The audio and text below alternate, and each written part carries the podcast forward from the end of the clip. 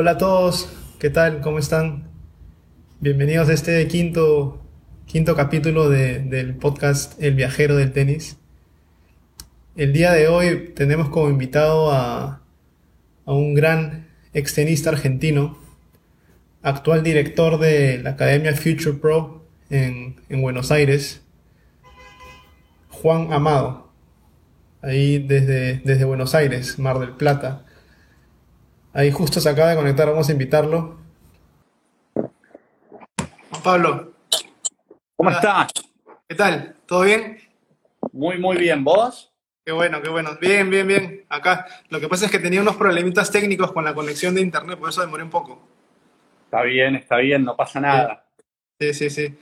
Eh, bueno, nada, gra- gracias por, por, por aceptar la, la invitación.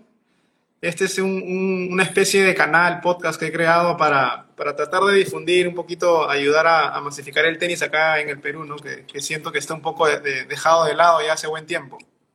Sí, bueno, me parece bien, qué buena idea, ¿no? Siempre llevar el tenis a, Sí. a la mayor cantidad de personas que se pueda. Sí, tú lo has dicho, es- es- esa es la idea. Y, o sea, más allá de que empiecen a jugarlo de manera social o competitiva, ya con tal de que empiecen a mirar ese deporte, yo, yo feliz. Pero nada, gracias nuevamente y, y a ver, o- ojalá te diviertas igual que yo. No, por favor, sí, seguramente. Y bueno, y muchas gracias por la, por la invitación, por tenerme en cuenta para, para tenerme este rato ahí con vos charlando de tenis. Claro, claro, bueno, para empezar, este, ¿tú cómo, cómo llegas a este deporte? ¿Dónde, dónde te formaste? ¿Cómo fueron tus inicios? Mis inicios, bueno, mi familia jugaba al tenis, empecé porque, bueno, mi, mi mamá jugaba y me fueron llevando cuando ellos iban al club. Y bueno, empezás a jugar, empezás con la, como todos, viste, en la escuela de tenis del club, empezás una vez por semana, dos veces. Después empecé a jugar algún torneo eh, ahí local en el, dentro del club, después alguno en la ciudad. Después, bueno, vas ganando un poquitito y jugás contra los mejores por ahí de la región. Después, bueno, vas por algo provincial hasta que llegás a algo nacional. Y después creo que fue un poco a los 13, 13 años donde me empezó a ir mucho mejor. Y ahí fue donde dije que, que, bueno, realmente puedo jugar bien a esto y me empecé a dedicar un poco más. Ah, o sea, no, no, no no te empezó a ir bien de arranque. La sufriste un poquito al principio y luego ya empezaste a tener resultados buenos. Sí, eh, a ver, jugaba todo el circuito, estas categorías eh, 9 y 10 años, 11 y 12, pero realmente me fue bien a los 13 y 14 años, ahí fue donde empecé realmente a jugar muy bien, que quedé número uno de Argentina, ya estaba entre los mejores cinco de Sudamérica, y ese fue como el año donde realmente empecé a jugar bien, y después, bueno, por todas las categorías fui, fui número uno de Argentina, estuve, toqué el número uno de Sudamérica, terminé número creo que dos o tres cuando tenía 16 años. En el circuito junior estuve entre los 20 mejores. Y ahí fue un, un poco. Mira, ahí está Dani Spatz, un amigo mío, Sí. se conectó ahí. Lo quería Sí, saludar a Dani. El número Dani. uno. ¿eh? ¿Lo entrevistaste a Dani o no? Todavía, todavía. Ese es un pendiente, un- pero tengo, tengo que hacerlo. Che, y bueno, y ahí fue a los 18 años que estuve entre los mejores 20 de, de Junior, fue todos los Grand Slams y ya estaba jugando también profesionales y demás. Y bueno, y ahí es un poquito cómo se va escribiendo la historia. Ahora, claro, eh, qué bueno que menciones Grand Slams porque de hecho la, la primera pregunta que te quiero hacer, y me imagino que todo el mundo te la ha hecho, es sobre tu experiencia compartiendo momentos con, con Federer y con Andy Murray. Vi ahí unas fotos que tenías Ah. en, en tus redes sociales y vi que, o sea, Sí. sí, pude leer unos comentarios y vi que fuiste sparring de Federer en, en Dubái, ¿no? Sí, Y- sí, bueno, eso ya cuando, cuando me retiré, me contrataron en Dubái, o sea, un, un tenista ruso para que vaya a desarrollar su carrera, ¿no? Ocuparme en toda la parte de management y de entrenamiento también. ah, ya estaba bueno, retirado. Ya me había retirado, sí. Ya me había retirado por una lesión, no, por ahí, no porque yo quería, sino porque tenía una- unos dolores en las rodillas que me hicieron eh, retirarme. Eh, mira, ahí está Mariano Zabaleta también. Un saludo a Mariano. Grande, y Zavala. sí, Zabaleta. Y bueno, y ahí fue donde, ¿cómo se llama? Me contrataron del torneo del Dubai Open, o sea, porque no había tantos realmente jugadores de buen nivel eh, que vivieran durante el año en Dubai, ¿no? Por ahí pasaban, algunos se quedaban un mes, algunos haciendo una pretemporada o algo, pero me contrataron para que sea sparring, primero del torneo de mujeres, que se juega primero, y después del de hombres. Y bueno, me tocó jugar con un montón. Me tocó jugar con, con Roger, con, ah, con Murray, me tocó jugar con Benoit Per también, me tocó jugar con Dunsur, ¿qué otro más? Me tocó jugar con algún español también jugué, jugué con las mujeres, jugué con Martina Hingis, jugué con, no me acuerdo si jugué con Bouchard, también, la verdad que en ese momento no las tenía bien, no tenía las caras con los nombres de las jugadoras, con Coco van der Neue. La verdad que fue una muy linda experiencia, fueron, ahora han sido 10 días con las mujeres, porque las que llegaban antes, ¿no? Ahora ha sido de viernes a domingo y después de domingo a domingo con, con el torneo profesional, aparte, bueno, eh, vivir un torneo, no es lo mismo vivir un torneo de espectador que vivir un torneo, viste, que uno puede entrar a donde están los jugadores. Yo lo viví de jugador cuando jugaba, pero por ahí no llegué a un torneo tan importante como el Dubai Open, que es, de, es un torneo muy grande. Y verlos ahí, empezás a ver qué, qué hacen, qué no hacen, qué comen, cómo entran en calor, eh, cómo preparan un partido. Es una, son cosas que hay que estar ahí para realmente eh, vivirlas y darte cuenta cómo es. ¿sí? Y de, esta experiencia, ¿qué, es lo que más pudiste absorber? O sea, ¿qué, te llamó la atención de, estos jugadores eh, de la élite, pues, ¿no? Del tenis mundial. Mm. Sí, mira, llamarme la atención no me llamó grandes cosas la atención porque al haber sido jugador profesional y también haber jugado en, buen nivel, uno va, sabe las cosas que hacen, siempre estuve rodeado de, de jugadores profesionales, pero por ejemplo, lo que se ve ahí es que realmente ven los jugadores están muy enfocados, eh, realmente es un trabajo, es una profesión, están ahí muy serios, eh, cómo entran en calor, cómo elongan, cómo eh, hacen los post partidos, las entradas en calor, el profesionalismo de los equipos, de los entrenadores. La verdad que eso es, es realmente muy, muy bueno. Impresionante, una experiencia realmente envidiable. Como tú dices, cualquiera no, es que no, es lo mismo estar en las gradas viendo y compartir ahí en cancha con ellos, pues no debe ser, debe ser este, alucinante, en verdad. Yo creo que mientras mejores son los jugadores, más fácil es jugar con ellos.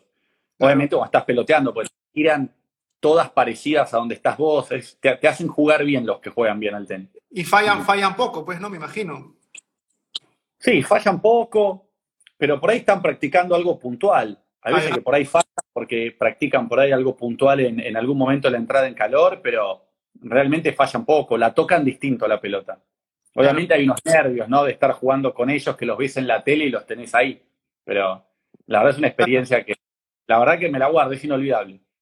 Me imagino, me imagino. como tú dices, debe ser inolvidable, pues, ¿no? Lo que, lo, que te mencionaba hace, hace, un momento es ya, ya entrando a tu carrera profesional como tenista, en el 2008 vi que, ganaste 6 futuros, en el 2009 5 futuros y en toda tu carrera ganaste 20. A nivel futures, se puede decir que, lo, dominaste o, te consolidaste sin, sin, mucho problema, por así decirlo, ¿no? Sin embargo, a, nivel challenger, sí vi que si bien es cierto el ranking te daba para entrar a los cuadros principales, te costó un poco más eh, establecerte ese nivel. ¿No? ¿Por qué crees que te costó dar ese siguiente salto, ese nivel y, con toda tu experiencia, no solo como jugador, sino ahora como entrenador, qué crees que es clave para consolidarse en ese nivel y ya no, ya no retroceder, por así decirlo, al nivel Futures? Sí, mira, yo había llegado a ese nivel, o sea, jugando Futures, llegué a ese nivel y la verdad es que, estaba haciendo un cambio en mi, en mi juego. A mí me costaba siempre uno o dos años ir pasando los niveles, ¿no? Por ahí los tener los primeros 20 puntos de ATP me costó un año, al 700 del mundo o al 500 me costó otro año, después estuve 400 del mundo otro año, y después me costó ese otro anito más. a mí lo que me faltó fue que cambiar un poquito más, ser un poco más agresivo en algunas, en algunos momentos de, en algunos momentos del partido, ¿no? Sobre todo jugar un poquito más adentro de la cancha.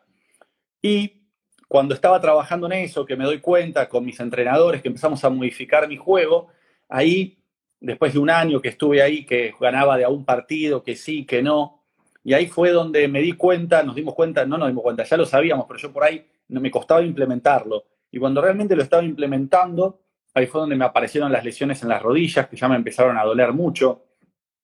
Y ahí fue como que ese proceso como que se cortó. Me faltó por ahí o haberme dado cuenta antes, un año antes, o haber podido terminar ese proceso de que yo me tomaba siempre un año y medio o dos. Quedé como a mitad del proceso. Y para hoy, por hoy, para, ganar, para establecerte en Challengers y estar 250 del mundo, pero solo jugando Challengers, hoy por hoy tenés que, tenés que hacer algo, tenés que tener algo que te vaya diferenciando. Un tiro mínimamente tenés que tener que sea realmente bueno. Una muy buena derecha, un revés increíble, o sacar muy bien, eh, o ser, a veces no alcanza con ser un gran competidor, hay que hacer algo, algo de los tiros tenés que tener bueno. Sí, y una mentalidad buena.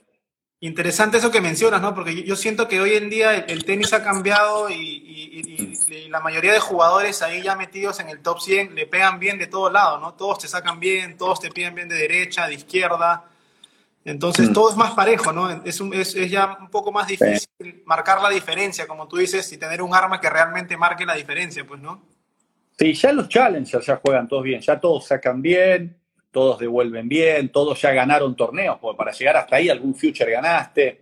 Eh, entonces, eh, no es que solamente pegarle bien, porque todos le pegan bien, ya si estás abajo del 400 del mundo, le pegas bien a la pelota. Claro. Lo que tener es algo que te sobresalga, aparte de pegarle bien, algo que te, que te haga sobresalir, tener un tiro bueno, decir, bueno, yo tengo una derecha que hago daño con mi derecha, o tengo un revés que digo, bueno, la toco de revés y marco una diferencia o saco increíble. ¿Entendés? Es clave eh, tener un tiro desequilibrante. Eso creo que es una de las cosas de, las más importantes para ya estar entre el 250 y el 100 del mundo. Tenés que tener un tiro desequilibrante. Ahí hacen una, mi hermano Jorge Cabero, le mando un abrazo, este, hace una pregunta interesante. ¿Qué crees que marca la diferencia entre un top 100 del resto de jugadores del ranking? Yo lo que creo que marca la diferencia, primero, el grado de profesionalismo los equipos de trabajo y después que para estar top 100, lo que yo te digo, tenés que tener un tiro desequilibrante. Tenés que hacer algo muy bien. No alcanza con hacerlo bien, pegarle bien, no. Realmente tenés que hacer algo bien, jugar bien los puntos importantes también, porque ahí ya estás jugando para estar top 100. Tenés que ganar Challengers, tenés que ir bien en una ATP Tour. Entonces, ahí realmente tenés que estar, ser un gran competidor, jugar bien los puntos importantes y tener un tiro desequilibrante. Obviamente, cuando uno va cruzando los niveles, uno tiene que tener una estructura de juego muy clara, ¿no? Decir, bueno, yo juego a esto, soy, juego bien con mi derecha, juego bien con el saque, entonces yo sé que hago, bueno, saco y juego a este lado, de devolución tengo dos jugadas, eh, sé que juego bien de este lado de la cancha, entonces trato de llevar mi juego para ese lado y obviamente hacer algo sobresaliente para, para ganar torneos, porque ya todos juegan bien, entonces tenés que hacer algo que te sobresalga para poder ganarle a esos jugadores. Claro, claro. Entonces sería una estructura de juego clara, un tiro que te, que te haga que, sea mejor, que sea realmente bueno y jugar bien los puntos importantes. O sea, un tiro que marque la diferencia, pues, ¿no? Como estábamos comentando. Ahora, ahora eh, entrando ya un poco en profundo en, el circuito de, Futures y Challengers, con, toda tu, con, toda tu, experiencia viajando ¿no? y, jugando todos estos años, bueno, ya, ya estás retirado, pero todos los años que le has dedicado, ¿Cuánto, ¿Cuánto realmente necesita un tenista a ese nivel, este, económicamente hablando, para dedicarle un año completo calendario a, a, jugar futuros y challenges, obviamente con miras a, a, llegar a los ATP, pues, ¿no? ¿Y qué crees que es lo más difícil que, de, de, jugar a ese nivel, ¿no? En, términos ya de experiencia, no tanto tenístico, sino de experiencia. Por ejemplo, en lugares donde juegas, las canchas, hoteles, comodidades y todo eso. Claro. Y mira, tenés distintos presupuestos, ¿no? Porque depende cómo lo financies. Si vos me decís, bueno, no hay límite de presupuesto, tenés que hablar de por ahí de 80 mil dólares, 70 mil dólares un año. Estamos contando viajando con un entrenador. Vos calcular que un buen entrenador que te cobre, puedes estar hablando que te cobren 500 dólares la semana, por ahí, más un porcentaje de lo que ganás, o que te cobren otra cosa. Viajar con el entrenador, tenés que viajar a todos los torneos, porque realmente el seguimiento, el acompañamiento es algo importante. Estamos hablando de un jugador con un entrenador, no un grupito de dos o tres, ¿no? Vos sabés los costos de llevar un entrenador, vos sabés que en la etapa de futures no dan alojamiento, hay pocos torneos que dan alojamiento, generalmente al principio no te va muy bien, entonces siempre es un costo, tenés que pagar al preparador físico, tenés que solventar un equipo, eh, hay que ver si también eh, a los jugadores les dan las raquitas, las cuerdas y todo y demás, porque no a muchos se las dan. Eh, y viajar a los torneos, vos calculás que hoy los, los costos de los pasajes de avión, tenés que viajar por distintos lugares de Sudamérica, tenés que jugar en Europa. ¿Ahora es más caro que antes? No sé, hoy por hoy, los costos hoy, por ya no me los pongo a hacer a número fino ya eh, derecho. En los sueldos de los entrenadores siempre fueron iguales. Siempre fue en dólares y un porcentaje de lo que uno gana. Pero eh, vos tenés que hacer una cuenta que una gira en Europa tenés que estar hablando de 100 euros por día mínimo. Claro. 100, 130 euros por día. O sea, calcular, vamos a poner que 3.000 euros en un mes en Europa, más el sueldo de tu entrenador. Sacar la cuenta, te va a estar 5.000 dólares, 5.000 euros o más por mes. Entonces, vos mirás y las cuentas son esas. Sí. Estamos hablando, no estoy contando de si no te tuviste que instalar a otra ciudad, ¿no? Porque pasa que uno a veces son de del interior del país y se tienen que instalar, por ejemplo, en Lima, alquilar un apartamento en Lima, qué sé yo, tener otras cosas. Sí. Bueno, son cosas caras. ¿Se puede hacer más económico? Sí. Podés agarrar un equipo, dos jugadores y un entrenador, o decir, bueno, viajo unas semanas con mi entrenador, algunas no. O otra más económica sería eh, decir, bueno, los que juegan los interclubes, a lo que son los, si estás saltando el tema de interclubes, Sí, claro, Bueno. claro. el jugador puede financiar gran parte de lo que es el, el año jugando interclubes. Entonces pone una parte de su bolsillo y con la otra parte de los interclubes se puede financiar, ¿no? Alguien jugando por ahí dos interclubes bien pagos, por ejemplo, que puedan ganar desde 1.000 a 2.500 euros, depende del ranking, ¿no? Entonces vos jugás por ahí 15, 14 partidos de interclubes y ya tenés algo más. Por ahí ya tenés eh, lo que pueden ser eh, tres giras en Europa, más los torneos que tenés en Argentina, algún torneo en Chile, algún torneo en Brasil, la gira de Bolivia, que hay dos, tres torneitos. Paraguay no hace torneos hace un montón. Y ahí te vas armando y te armas un calendario ya. Pero bueno, hoy, hoy tenés que hablar de 30, 40, 30 50, 70 para Claro. armar algo bueno. Como po- por rangos, ¿no? No sé si, si, en, si en, tu, en tu época había eso, eso que hay hoy en día, que en Turquía, por ejemplo, hacen creo que 20 futuros seguidos, o en Cancún se meten 15 semanas seguidas. ¿Cuándo Claro. eso o todavía no había? Había, cuando yo me estaba retirando, había, estaban esas cosas en Túnez o en Turquía, había algunos, pero eh, eso está bueno, pero no te puedes jugar 15 semanas seguidas, ¿no? Jugás por ahí, ¿cómo se llama? Eh, cinco semanas, te volvés, cuatro semanas, es muy difícil jugar muchas semanas seguidas porque realmente El cuerpo no da, mentalmente es difícil, ¿no? Estar lejos de la casa de uno. Pero realmente hay que, hay que valorar, o sea, los, que, los, los, los países que hacen muchos torneos con lo, con lo difícil que es, los costosos que son. Fíjate que en Argentina mismo no hay tantos torneos, en Lima no hay tantos torneos. En, en general en Sudamérica antes Brasil hacía 20 torneos, Argentina llegaba a ser también 15. Entonces vos por ahí podías jugar en Argentina. O sea, es difícil hacer muchos torneos. Pero yo creo que hoy, ponele que tengas seis torneos, no sé cuántos hay, cinco o seis torneos en Argentina, no sé cuántos hay Future, tenés dos Challengers, eh, ahí ya estás en ocho torneos, Chile siempre tenía algunos tres, cuatro torneos, ya estamos llegando a diez, tenés cinco más en Brasil que te juegues, más lo de Bolivia y algún interclub que tengas en Europa que te pueda jugar, ya ahí tenés 25 torneos. Y así vas Armando- armando. ahí armándote lo bueno, bonito y barato, te lo estoy armando. O sea, hay que ver siempre la economía del jugador, a qué se aspira, a qué no. Uno tiene que hacer un estudio cuando entrena De a un acuerdo. jugador. Che, ¿qué presupuesto tenemos? Bueno, entonces uno arma el calendario estratégicamente, tiene que saber dónde juega bien el jugador de uno, tiene que saber eh, para qué, para armar un calendario donde la- el lugar, el torneo, la superficie, los climas se, se adapten lo mejor posible a nuestro jugador, o que nuestro, jugador rinda bien en esos lugares, ¿no?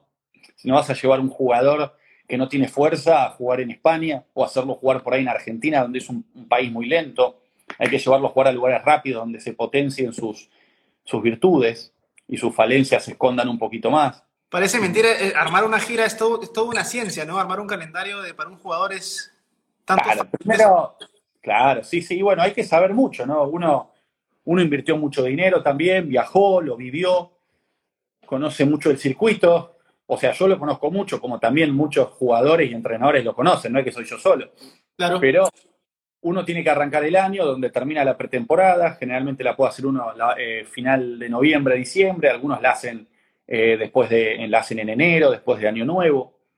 Entonces uno ahí ve dónde quiere arrancar el año, entonces ahí uno ve cuántas semanas voy a hacer de, de- de pretemporada. Yo quiero arrancar el 15 de febrero, entonces mi jugador el 15 de febrero tiene que estar listo para jugar. ¿Con qué presupuesto contamos? Entonces uno va viendo el presupuesto a lo largo del año. Es un tema bien difícil. Claro, claro. Ahora, regresando un poco a ese, a ese 2009 que te fue muy bien en el circuito futuros, también vi que jugaste la quali del ATP de Buenos Aires y la quali de Wimbledon. Ah, sí. ¿Qué, tal esa experiencia en, las grandes ligas, por así decirlo? ¿Y qué tan diferente es la realidad del tenis que se ve en televisión con el, con el tenis de los, de los futuros y challengers, no? Mira, no me acuerdo si gané uno o dos partidos en la quali del ATP de Buenos Aires, no me puedo acordar, pero gané Sí, ganaste, ganaste, uno ese año y el año siguiente uno más. Fue 3, 4 años la cual nunca la pude pasar, ¿no? Mira, es una experiencia muy buena, me sentí que estaba en el nivel, ahí me agarró en esa etapa, esos años fueron los años que yo estaba buscando esa transición para ser más agresivo. Todos esos años, fue 2009, 2010, 2011, en el 2011 ya me empecé a lesionar. Pero bueno, yo sentía que estaba en el nivel que necesitaba ese plus más de ser más agresivo y la verdad que lo estaba, lo estaba consiguiendo, pero bueno, lamentablemente el, cuerpo no me, no me permitió eh, llegar por ahí esa madurez de poder eh, ponerlo en los partidos en práctica. Sí, sí. Y lo de Wimbledon fue, fue algo lindo. No iba a jugar, estaba jugando un Challenger en Europa y digo, bueno, vamos, juego un Challenger o la cual de Wimbledon. Y fui, pero realmente no estaba preparado. Llegué un día antes, justo llovió, no pude entrenar, al otro día tenía que jugar, eh, terminé jugando en tres días que se largaba a llover cada vez que entraba a la cancha, pero fue una experiencia linda estar ahí, jugar, el ambiente, la verdad que algo inolvidable. compartir con todos los jugadores que ves en la televisión debe ser, debe ser, como te digo, increíble, pues, ¿no? Sí, sí, la verdad son experiencias únicas, que, que realmente a veces uno las puede contar, pero realmente a veces hay que estar ahí para, para realmente, viste, disfrutarlas y darle la dimensión que... De acuerdo, totalmente de acuerdo. Ahora, el, vi que el año 2008 también eh, te dieron un premio, la página del tenis que no vemos, te dio un premio como mejor jugador de futuros ese año. Ah, mira. Y, también, también este, obtuviste el premio de, de Lobo de Mar ese mismo año. Ah, sí de, Mar del Plata. ¿Con eso pues, sentiste algo de presión y este para dar no para nada para dar no, no, para, nada para, nada que te den un premio o algo pero, no, no, no, nada, no, Es más, está bueno, viste, que te den un premio o algo, sentir que te ganaste algo por mérito propio, siempre está bueno. Es como una caricia al ego, ¿no? Que te den un premio, un reconocimiento o algo. Pero nunca te jugué en contra, por así decirlo.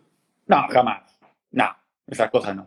Claro, ahora, ya, ya yéndonos un poco al, final de tu carrera como tenista profesional, vi que en el 2013 le, ganas a, Varillas, a Delien, a, a Kicker, y creo que también ya un par de años atrás habías ganado a Schwarzman, ¿no? Cuando jugaste contra ellos, ¿tú sentiste que estabas al frente de, tipos que eh, con mucha probabilidad de meterse al top 100, o sea, con futuros, con futuros tenistas de élite o, todavía no los veías así, a pesar de que les llevabas algunos años, ¿no? ¿Sentías la diferencia en ellos? no, en, en, en, Kicker sentía que le pegaba fuerte, pero no me lo hubiera esperado. En Delien tampoco, no me lo hubiera esperado. En Varillas noté que era un chico que jugaba diferente porque era joven cuando yo creo que jugué con él. No sé si jugué en Perú con él o en algún lugar de esos. Perú, sí Perú en Arequipa, en un lugar muy rápido, y sentí que, mira, que bien jugaba este chico. Casualmente yo en esa gira estaba con Juan José Rosas, también estaba de jugador y entrenador al mismo tiempo. Ya. Y me acuerdo con Schwarman, sí, con Schwarman, la verdad sentía que era un jugador que, que realmente le, pegaba bien a la pelota, le pegaba distinto, tenía buen toque de pelota, muy rápido, muy competidor. La verdad que eh, entre Schwarman y Varillas pensé que iban a, eh, sentí que iban a jugar bien al tenis. O sea, los que sí no pensabas que eran de Lien y Kicker, ellos se sorprendieron. Me sorprendieron. Iban a jugar bien al tenis seguro, pero me sorprendieron. Hasta dónde llegaron, ¿no? Claro, claro. Y en, el 2014 ya creo que de tu último año compitiendo, bueno, sé que jugaste pocos torneos, ¿no? Pero, pero tu último año ya en competencia, ¿por qué es que decides retirarte? ¿Por las lesiones o, por qué factor? ¿Y por qué no decides dedicarte solamente al dobles de repente? Porque vi que también tuviste, eh, estuviste casi entre los 200 mejores del mundo en dobles, ¿no? Entonces, ¿Lo tuviste como opción alguna vez? Mira, en un momento estaba, estaba ahí viendo si me dedicaba al dobles o me dedicaba a jugar interclubes. Yo todo no lo podía hacer porque me dolía el cuerpo. Y hoy a veces me arrepiento, digo, ¿qué hubiera pasado si me hubiera dedicado al doble? Porque muchos de los que jugaban conmigo, que por ahí no se han metido top 100 en singles, jugaron dobles y se terminaron metiendo 50, 70. Yo creo que podría haber estado 50 del mundo tranquilamente en dobles. Eh, hoy no es que me arrepiento, pero digo, mirá qué, pena de por ahí no haber intentado un año, haber jugado dobles, pero también lo que pasa es que me fue muy bien también jugando interclubes, que era, que era otra opción. También me puse, armé una empresa y me había puesto mientras jugaba una, una empresa de, de marketing y, y, y, de eventos deportivos, que organicé también un Future en Mar del Plata. Y se fue también muy rápido desenvolviendo la parte profesional laboral. Creo que al otro año, no sé si fue final del 2014 o 2015, me contratan de, de Dubái, una oferta, la verdad, económicamente muy buena, que fue el final de, de haber jugado interclubes y, y, demás cosas. O sea, se fueron dando cosas a nivel profesional de la parte más de coach que me alejaron entre las lesiones y eso me alejaron del, del, del, de jugar profesional, de haber intentado el dobles. Pero es una, una, una, cosa que me quedó siempre la duda hasta dónde podría haber llegado con el dobles, porque yo jugando dobles, no, no seriamente, no es que no jugaba serio un partido, pero no dedicándole lo que le tenía que dedicar, había estado creo que 215 o por ahí llegué. Un sí, poquito mejor que mi ranking de 210 no estuve, estuve entre el 210 y el 220 seguro. Y digo, si yo me hubiera dedicado jugando igual durante todo el año dobles en el circuito Challenger y demás, 150 estaba seguro, haciendo lo mismo. Y claro. si me hubiera entrenado para jugar dobles y demás con un compañero fijo, yo creo que, que podría haber estado eh, 80, 70 del mundo tranquilamente. Claro, claro. El, el, el mismo sistema de, de, del, circuito, del circuito de tenis profesional te, te, obliga a priorizar el singles, pues, ¿no? Al principio, al menos de, de la carrera de, un tenista. Vas priorizando un poquito el single, decís, bueno, el doble lo uso para pagar algunos gastos. Pero bueno, yo la verdad que jugaba el single y el doble. Lo que pasa es que hay veces que, eh, como no estaba instalado en el circuito Challengers, yo estaba jugando eh, en los dobles de los futures no daban tantos puntos. Entonces, por ahí cuando ganaba muchos futures de doble, pero cuando iba a los challengers, sí, hacía semi, ganaba de una vuelta, hecho finales. Eh, entonces, ahí es donde realmente subís bastante el ranking. Y la verdad que yo pienso que podría haber, haciendo lo mismo, sin haberme entrenado específicamente para doble, tener que haber estado 150 del mundo. Claro. Y realmente dedicándome podría haber estado, pienso que podría estar entre el 80 y el 50 del mundo. Sí, bueno, te, te, te, quedó esa espina, como tú dices, pero todo pasa por algo, pues, ¿no? Todo pasa por algo. Sí. ¿Y, siempre, siempre tuviste como opción ser entrenador o fue, fue algo que se te presentó en el camino, como, como me mencionas? ¿O, siempre dijiste, mi, plan B, por así decirlo, es ser coach de tenis y, y, dedicarme a otras cosas? Siempre quise estar vinculado al tenis, porque uno con lo que hace de, de toda su vida, desde pequeño, ¿no? Es todo lo que uno cosechó, es como una universidad que uno va teniendo. Entonces es como un tiempo que uno invirtió, es como una universidad, una escuela, ¿no?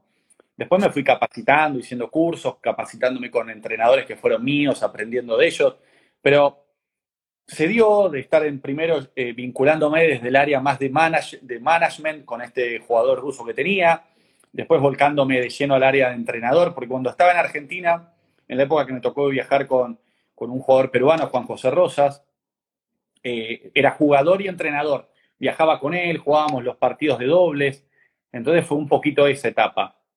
Y después netamente de entrenador fue cuando estuve en Dubai y después dije, bueno, uno va aprendiendo, va tomando conocimiento. Ahí me tocó estar de manager, entrenador de tenis y management, después ese jugador se termina retirando por un problema de salud y tomo la dirección de una, de una entidad deportiva, entonces aprendo todo lo que es el rol de, de dirección de un club, de líder de una academia, empiezo a tener habilidades de, de, marketing, habilidades de comunicacionales, de organización, manejo de grupos. Eh, después, bueno, en ese, todo ese segmento me contratan para jugar con de sparring en el Dubai Open. Uno empieza a relacionarse con gente de otros países, se va nutriendo. Y ahí es donde nació Future Pro, que ya estaba, nació en India, y después yo me asocié con, con, con Rohan y armamos Future Pro en Dubai. Y después, bueno, yo al, al, cabo de un tiempo ya sentí que estaba un poco cansado de estar en el exterior. Y ahí es donde charlamos y yo le dije, bueno, eh, como seguí vinculado un año a lo de Dubai mientras armaba lo mío en Argentina.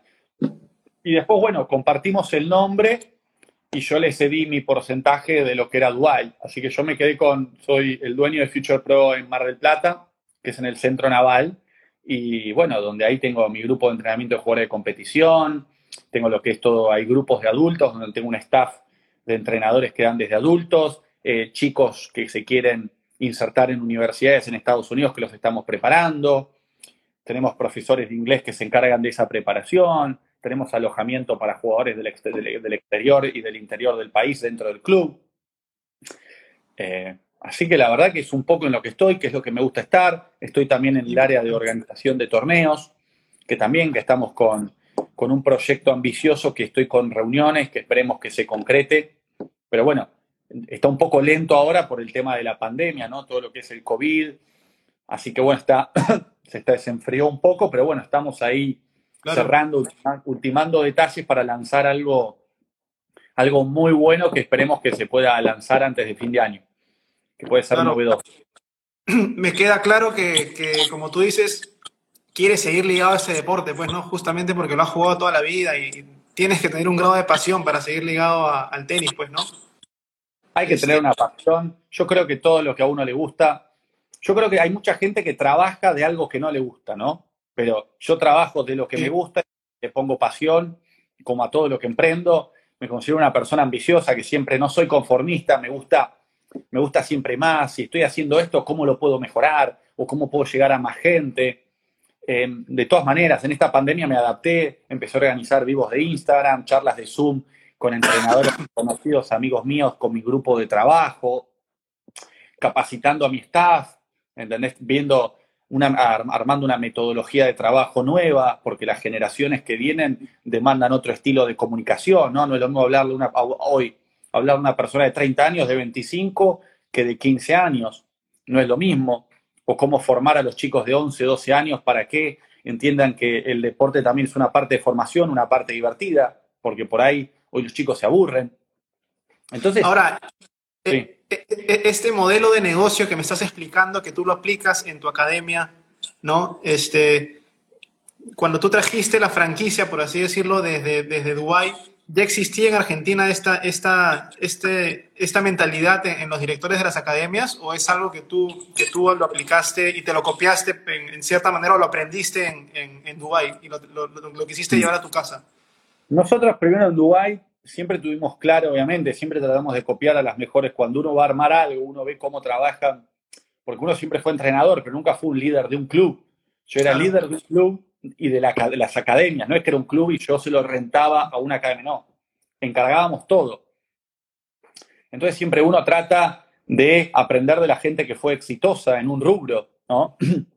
Nosotros habíamos hecho muchos cursos de, de gestión de entidades deportivas, nos capacitamos con mi socio para, realmente aprender y copiamos muchos sistemas de trabajo de grandes academias en Estados Unidos, de academias en España muy exitosas como Sánchez Casal, Nick Boletieri, Chris Ebert, copiamos el Alexander Waske, lo que era en Alemania, cómo se formaban. Igual no lo pude replicar exactamente acá en Argentina, en Mar no lo pude explicar porque a veces el mercado no, no se adapta por ahí a ese sistema, ¿no? Es más un tema más internacional, pero yo trato a mi academia de la manera más profesional posible. No lo trato como algo como, bueno, tengo una escuela de tenis y lo trato de una manera eh, como casera, ¿no? Como una manera desprolija.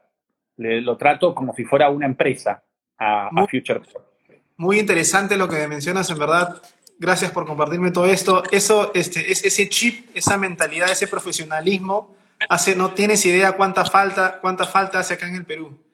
Las academias de tenis, como tú dices, las ven como una escuela de tenis, pero no, no, no ven, el, no ven el, lo macro, no, no, no, no, la, no la gestionan, no la gerencian como, como finalmente es una empresa, ¿no? Finalmente, como tú dices, un negocio es una empresa. Es una empresa, vos tenés una empresa dedicada al deporte.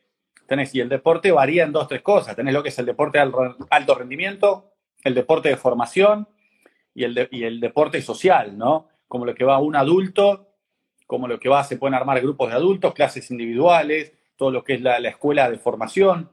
Hay que ver los servicios que uno brinda, cómo los segmenta, a dónde uno apunta. Eh, eh, hay muchas cosas. Nosotros llegamos con todo lo que es la... Y bueno, y también así hemos llegado, que han venido, hemos tenido jugadores de intercambio, que han venido, hemos hecho convenios y hemos tenido un jugador de, Estados Unidos, de la ciudad de Washington, que vino a hacer un intercambio laboral con nosotros en la academia de un mes. Después pasó una chica de Holanda por la academia también. Tenemos jugadores que han pasado brasileños, tenemos jugadores alemanes que nos han contratado, que yo me he ido a Alemania, que me nos han contratado a la academia, he ido yo. Nos han contratado por ahí de otros países y yo directamente mandé, obviamente, hoy somos socios en la marca, por ahí no en lo económico, pero mandé a mi socio, le digo, bueno, yo no me puedo ir en esta fecha del año, anda vos para allá, así como él me ha enviado a otros países también. Recibimos a jugadores del interior dentro de Argentina, hemos tenido jugadores extranjeros que, han pasado, tuvimos a un jugador suizo este verano también. Hay un montón de, cosas que, se están haciendo y como todo, somos una academia nueva, Mar del Plata, hace dos años y medio y esperemos que cada, cada año sea mejor que el otro. Ahora, con, toda tu experiencia, ya un poco cambiando de tema, con toda tu experiencia ya como entrenador, director, gestor, administrador, ¿no? Y dueño, pues, ¿no? De, una academia de tenis, ¿por qué crees tú que... Eh, bueno, y te pregunto esto también porque tú eres argentino y, has vivido del circuito de tan cerca, ¿no? Compartido con tenistas de élite. ¿Por qué crees que, que Argentina es un país digamos, una cuna de tenistas en Sudamérica, por así decirlo, y es, es prácticamente el único, el único país que siempre tiene a cinco o seis o, más jugadores en, el top 100, a diferencia de, toda la región, en verdad, pues, ¿no? Porque de repente por ahí que Brasil, pero ni siquiera, o sea, no, no creo que esté cerca, ¿no? Argentina siempre en los últimos 20, 30 años ha tenido mínimo cinco o seis jugadores metidos ahí arriba. ¿Cómo, cómo, ¿Cómo es que ustedes marcan la diferencia tanto en ese aspecto?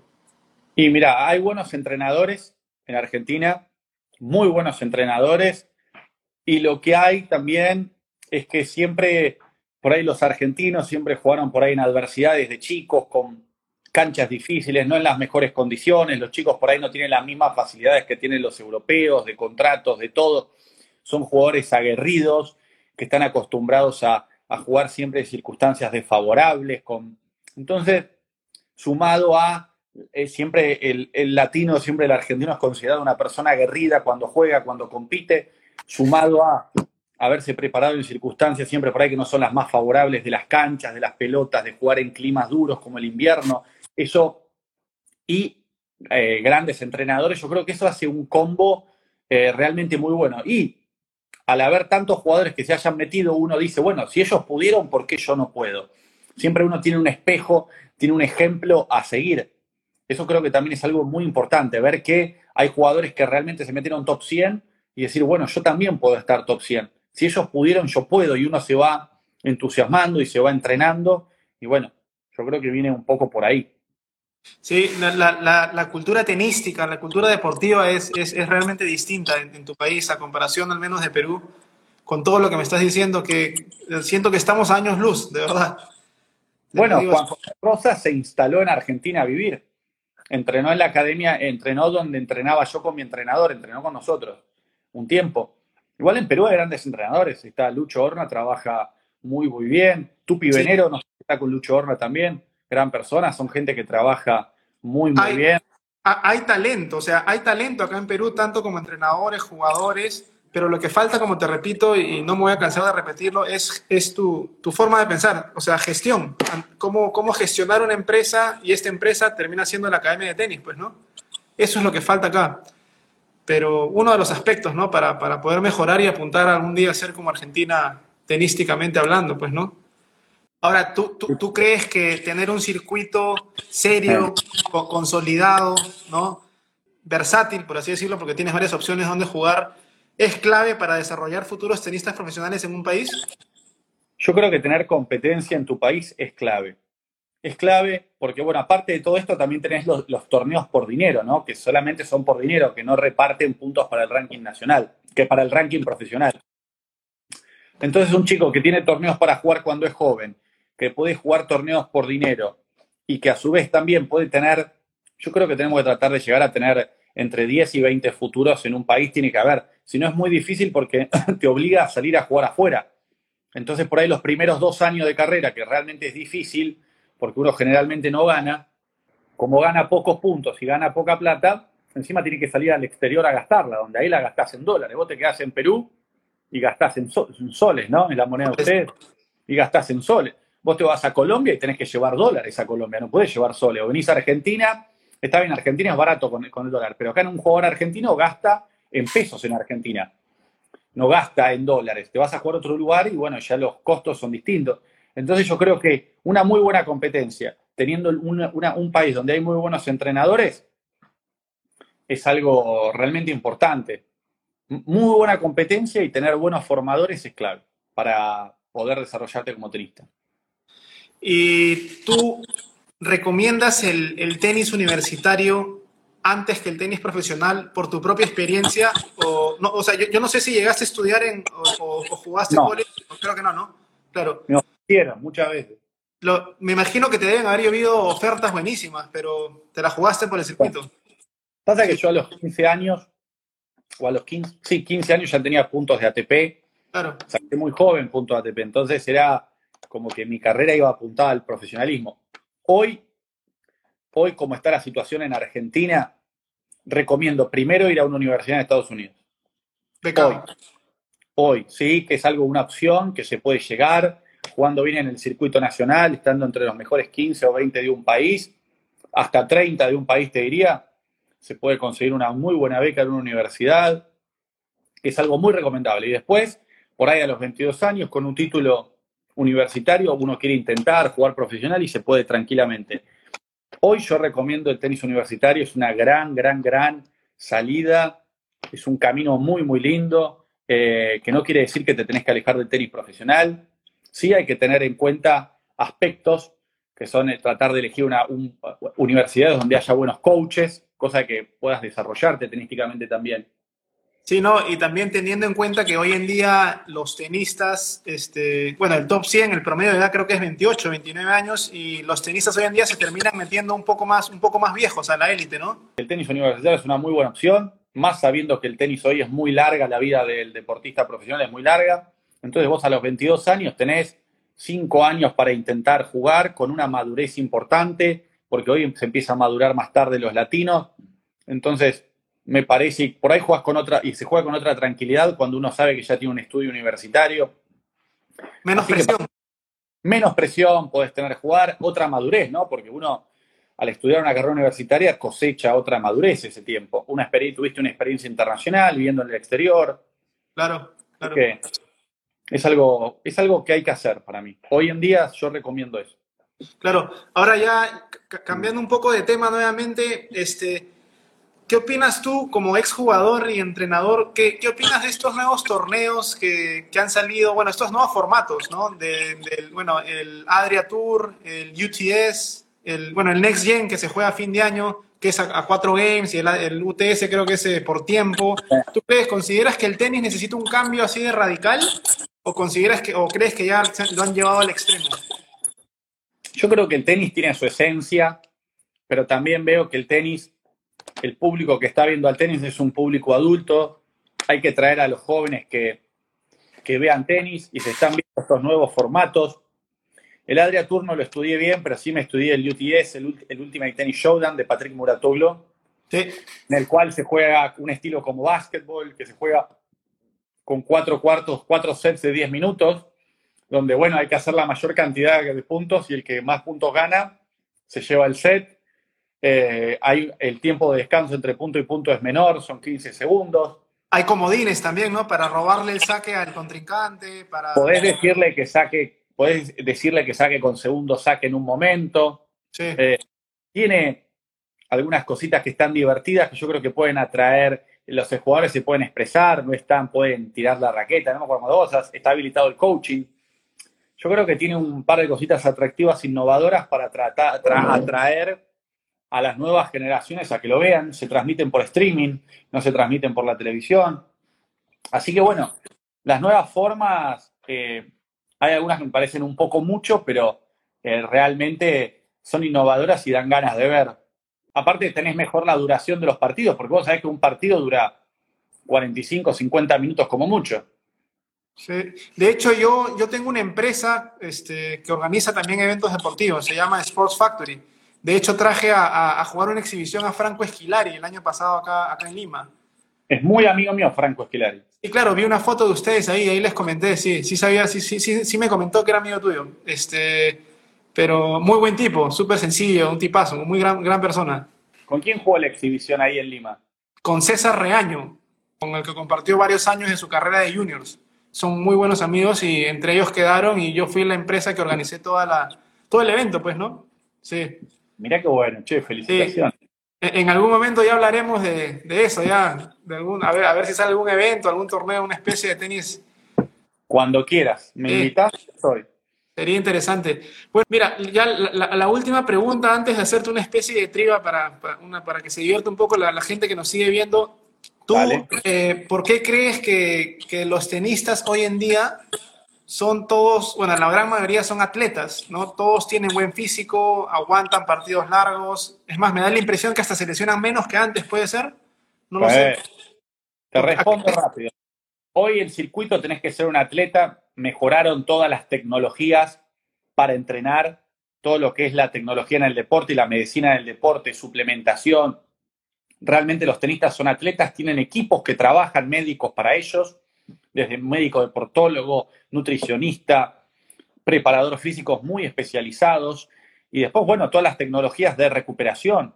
Hoy los jugadores tienen infinidades de, sistemas de recuperación post partidos, cámaras criogénicas, cámaras hiperbáricas, eh, unas botas de presión donde la sangre circula mejor. Entonces todo eso va llevando a que los jugadores estén mejor cuidados y puedan rendir durante más años y realmente son atletas. Hoy no se puede jugar al tenis sin ser un atleta. Tú lo has dicho, tú lo has dicho. De acuerdo, la, ciencia está llevando el deporte a, un siguiente nivel, pues, ¿no? A un nivel, sí. Otro nivel está. Y hay que estar ahí, hay que estar adaptado, estar en las tendencias, qué se hace, qué no se está haciendo para no quedarse atrás. Claro. Bueno, a ver, ya para, para, cerrar, ya, a ver, estas, tengo cinco preguntas así de respuestas rápidas, a ver, para, para saber tu opinión. La primera es, ¿hincha de Boca o River? River. River. ¿Te quedas con Roger Federer o Andy Murray? Te pregunto porque compartiste con ambos. ¿Con, cuál? Con Roger. Roger. Roger Claro. ¿Tu mayor logro como tenista profesional, cuál consideras que es? Yo creo que haber estado en el ranking que estuve, eh, realmente di lo mejor que tenía que dar. Gané partidos muy buenos, le, le gané a Iván Navarro Pastor, que estuvo 60 del mundo, haber ganado 20 puros. Eh, ¿Me hubiera gustado estar más de lo que estuve? Sí, obviamente, a quién no. Pero yo creo que me quedo tranquilo de que di lo mejor que podía dar. Sí, definitivamente. Haber estado 200 del mundo no, no es poca cosa. Totalmente de acuerdo contigo. Eh, ¿Tu mayor sueño como entrenador, director de, de, tenis, de una academia de tenis? Sí, me gustaría que mi marca esté en distintos lugares del mundo, como que tenga franquicias mi marca y realmente formar y tener, formar y tener jugadores que estén entre los 100 mejores del mundo. Me gustaría tener primero un jugador em, entre los 10 mejores juniors y después me gustaría tener, insertar un jugador entre los mejores 100 del mundo. Me gustaría tener esos logros como entrenador. Tengo esas metas. Interesante lo de la franquicia, ya, ya hablaremos de eso en su momento. sí. Ojo, ¿eh? Sí, ahora, la, última, que, que, creo que ya sé la respuesta, pero a ver, igual te la pregunto si te dan para elegir ir a una, final de un mundial, Argentina jugando lógicamente, o una final de un Grand Slam, Federer contra Nadal, ¿cuál eliges? Sí, qué cosa de poner. No, me iría a ver la final de un mundial. Bien, ya los vi jugar, ya los vi jugar a los dos, contra Nadal jugué como jugador y con Federer pelotier también, así que las dos. Bien, buena elección, buena elección. Pero nada, Juan Pablo, gracias por tu tiempo, en verdad.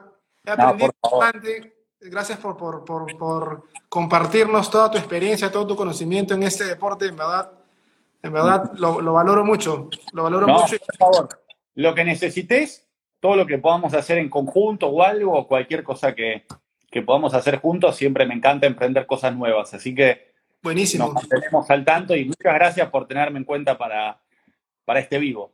Sí, no, buenísimo. Salió muy bien todo. Gracias. ¿ah? Ya estamos en contacto ahí, hablamos cualquier cosa por, por interno. Dale, dale, por favor. Bueno, gracias. Nos vemos. Cuídate. Saludos.